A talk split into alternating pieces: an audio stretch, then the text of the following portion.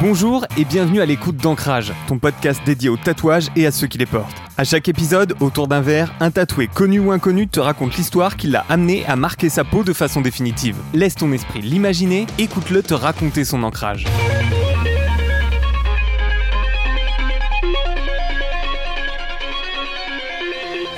Je m'appelle Caroline Barrel, je suis artiste peintre et j'ai une tête de mort sur le bras que je n'ai jamais voulu.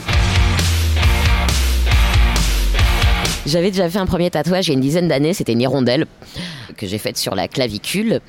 Et euh, j'avais envie d'un deuxième tatouage. Tout le monde dit que quand on fait un premier tatouage, on s'arrête pas. Et c'était vrai.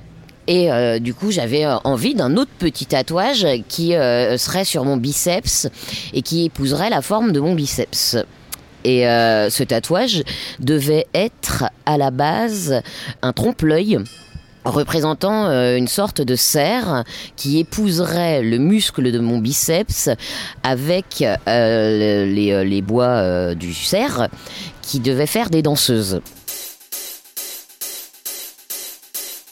Je voulais pas un, cerf tout simple, je voulais des trompe-l'œil façon Warhol, façon Dali. je voulais quelque chose d'un peu différent de ce qu'on voyait puis à l'époque, le cerf n'était pas du tout à la, mode, et le, ni, le, ni le line, en fait. Et moi, je voulais quelque chose de très linéaire, de très fin, qui serait comme ça une, euh, une excroissance euh, de mon corps et de mon biceps. Parce que j'ai le biceps dessiné.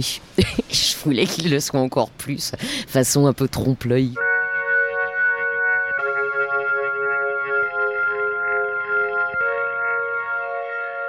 Alors, il n'y avait pas euh, d'envie de tatouage euh, pur et dur, il n'y avait pas d'histoire dans ce tatouage-là.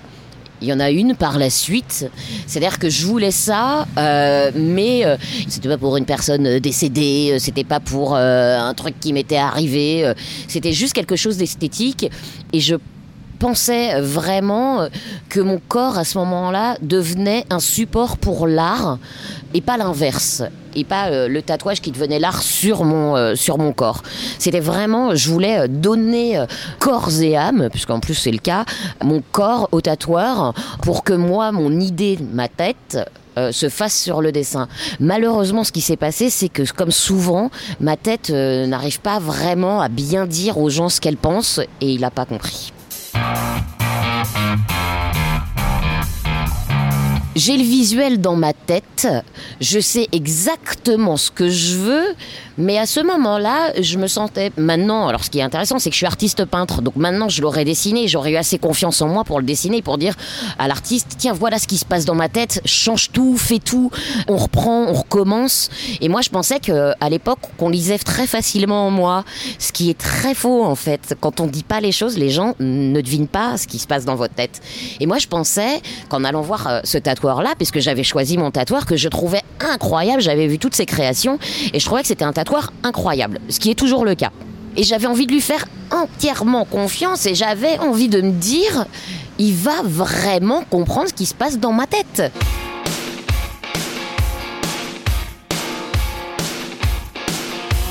Donc j'arrive avec mon idée chez ce tatoueur que j'admire parce qu'il fait des trucs incroyables. Et là, je lui dis bon bah voilà ce qui se passe dans ma tête.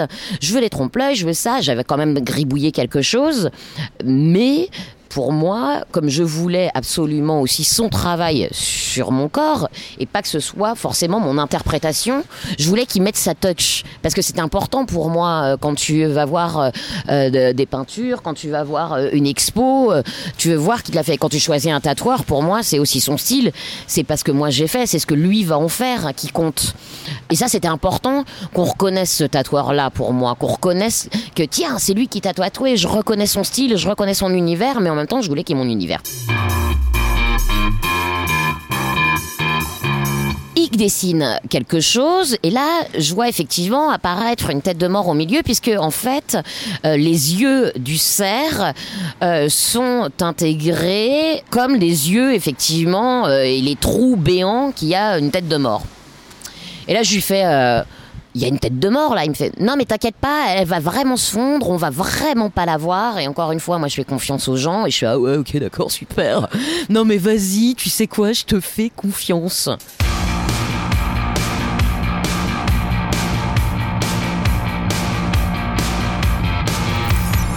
ça dure bien de 6-7 heures.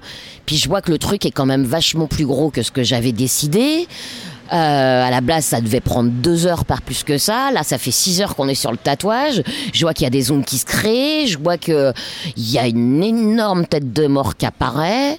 Et là, je fais OK. Et puis, je ne montre pas du tout mes émotions devant les gens. Et pour moi, ce qu'il fait à ce moment-là, je me dis non mais il sait ce qu'il fait.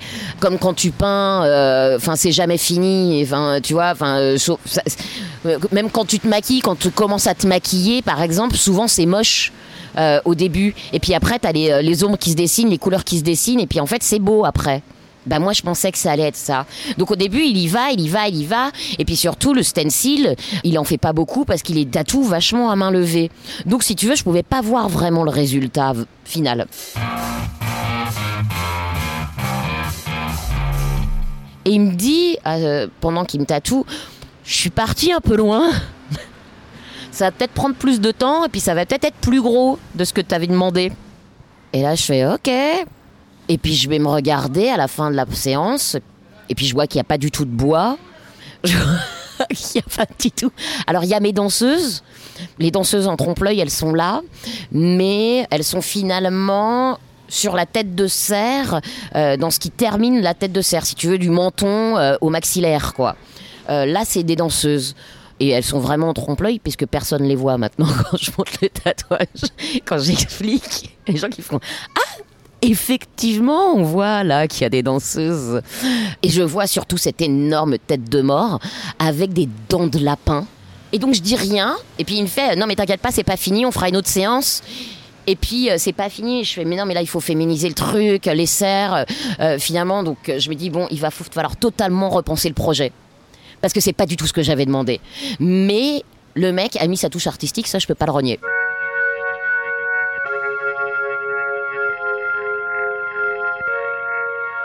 Quand je rentre chez moi de la première séance, je pleure beaucoup. Énormément. Parce que j'ai une tête de mort sur le bras. Et il était hors de question pour moi que j'ai une tête de mort. Et là, il y a une grosse explication, c'est que depuis ma tendre enfance, ma plus tendre enfance, la mort fait partie de ma vie et assez constante dans ma vie. Et là, je pleure et je me dis, mais il euh, n'y a pas de fatalité, euh, la mort me poursuit, même sur le bras. Euh, du coup, je me retrouve avec une tête de mort, c'est pas pour rien. J'essaye toujours d'intellectualiser les, choses et de me dire, non, même là, ça me poursuit, quoi. J'ai rien demandé, même là, ça me poursuit. Et là, en plus, ça me poursuivra toute ma vie parce que je l'aurai sur le corps toute ma vie. Et je fais appel à un pote qui est hyper tatoué et qui me dit, bon, Caro, la prochaine fois, je viens avec toi. Et du coup, on revient avec tout un projet différent, avec plein de couleurs, avec en disant euh, on va essayer d'atténuer cette tête de mort, puis on va faire plein de couleurs sur le bras. Et là, on est, il vient avec moi pour que pour pour m'affirmer quoi. Il vient m'aider. Et le gars fait oui oui, j'ai bien compris.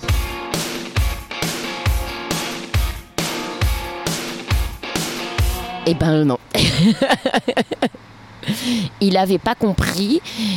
Et j'exagère, mais du coup, les bois, pour moi, là, représentent plein d'excroissances phalliques qui se retrouvent euh, sur, sur mon bras et sur mon dos.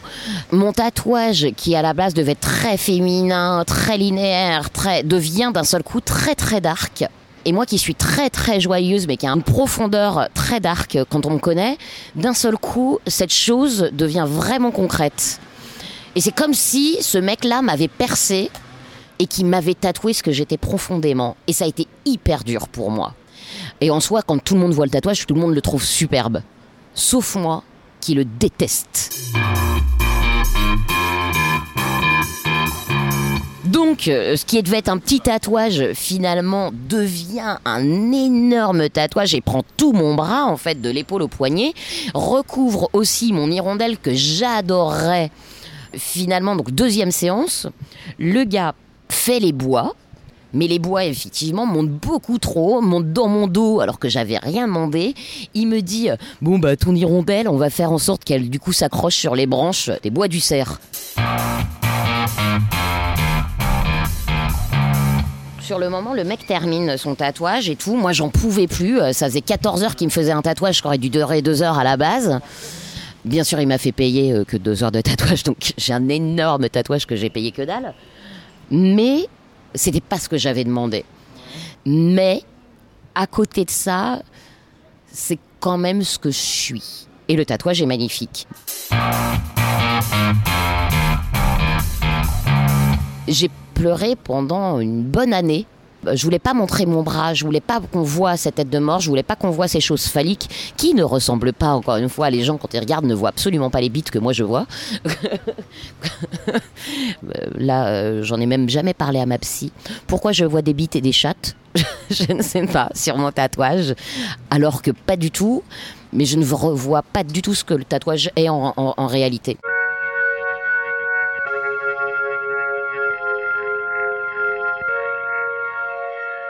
Je ne suis jamais retournée chez ce tatoueur. Je l'ai même enlevé de Facebook. Je ne pouvais plus voir son travail. Je ne pouvais plus regarder. Alors que j'adorais ce tatoueur, j'admirais son travail.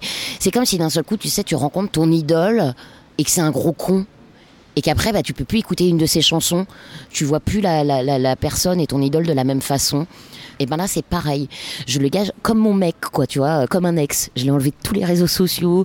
Je pouvais plus entendre parler, je pouvais plus le voir. Je n'ai jamais été faire mes retouches, alors que normalement t'en as. Hein.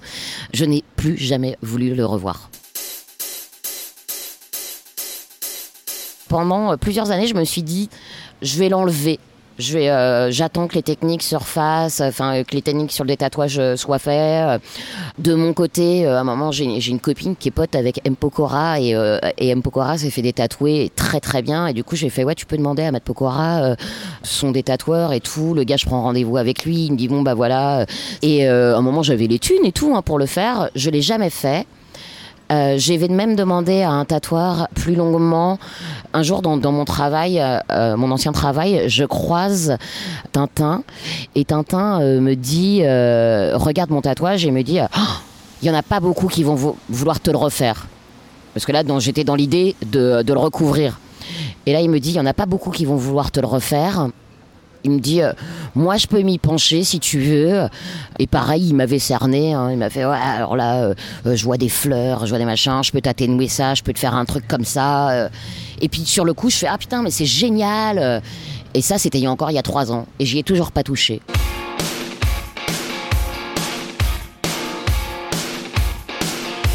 Je me suis parfait tatouée pendant 5 ans, alors que j'en avais envie. Et, euh, et un jour, j'ai rencontré cette femme qui s'appelle Émilie, euh, qui euh, tatoue Château d'encre dans le euh, 16e arrondissement de Paris, qui est vraiment une artiste extraordinaire, qui est devenue une vraie amie. Et je rencontre cette fille, et je la vois tatouer, je vois son dessin, et c'est elle qui m'a donné envie de me refaire tatouer. Et au début, j'ai recommencé par un truc qui vraiment me tenait à cœur, que j'avais dessiné. Pour le coup, c'est même pas elle qui l'a dessiné, alors que j'adore son travail artistique.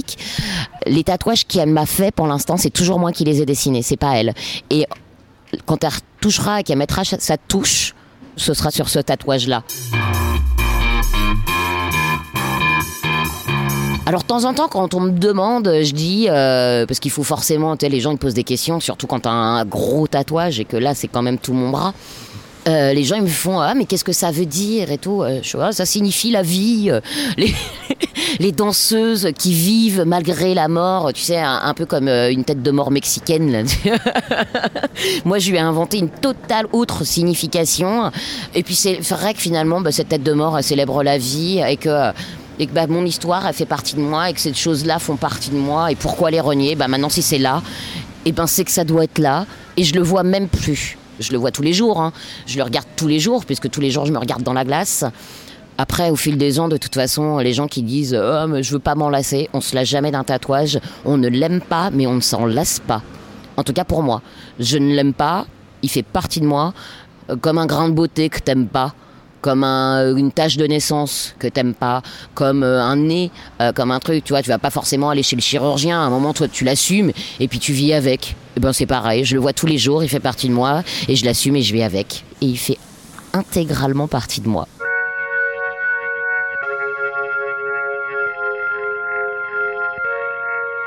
Il n'y a pas de partie de moi qui dit que finalement j'y toucherai jamais parce que je suis persuadée que j'y toucherai un jour ou l'autre. Comme un truc, tu sais, à faire euh, la to-do list avant de mourir. tu sais, ouais, un jour je ferai un album, euh, un jour euh, je ferai le tour du monde, un jour, ben, un jour je ferai mon tatouage, un jour je m'en occuperai vraiment, mais le jour où je m'en occuperai, déjà, bon courage au tatoueur parce que je serai c'est pour ça que ce sera Émilie qui me le fera parce que elle, elle sait que je serai ultra tatillonne, que je vais tout vérifier et que le dessin, euh, limite, faudra le faire euh, comme sais, des plans archi en 3D, euh, machin et tout, tu vois. Va falloir me faire un truc en amont, tu vois, avec attention, j'ai besoin de visualiser, tu il y aura rien à la main levée, il y aura rien au truc, tout sera exactement, j'aurai une vision de la chose avant finition qui sera totalement définie à l'avance.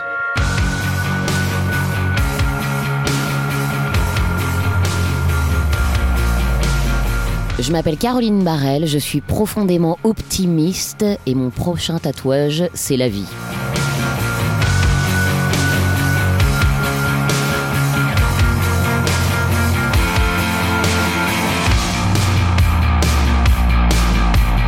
Merci d'avoir écouté Ancrage. Retrouve tous les épisodes sur Apple Podcasts, Deezer, Spotify et les plateformes habituelles et à tout moment sur Twitter et Instagram, Ancrage Podcast. Et si tu veux échanger ou participer, nos DM sont ouverts.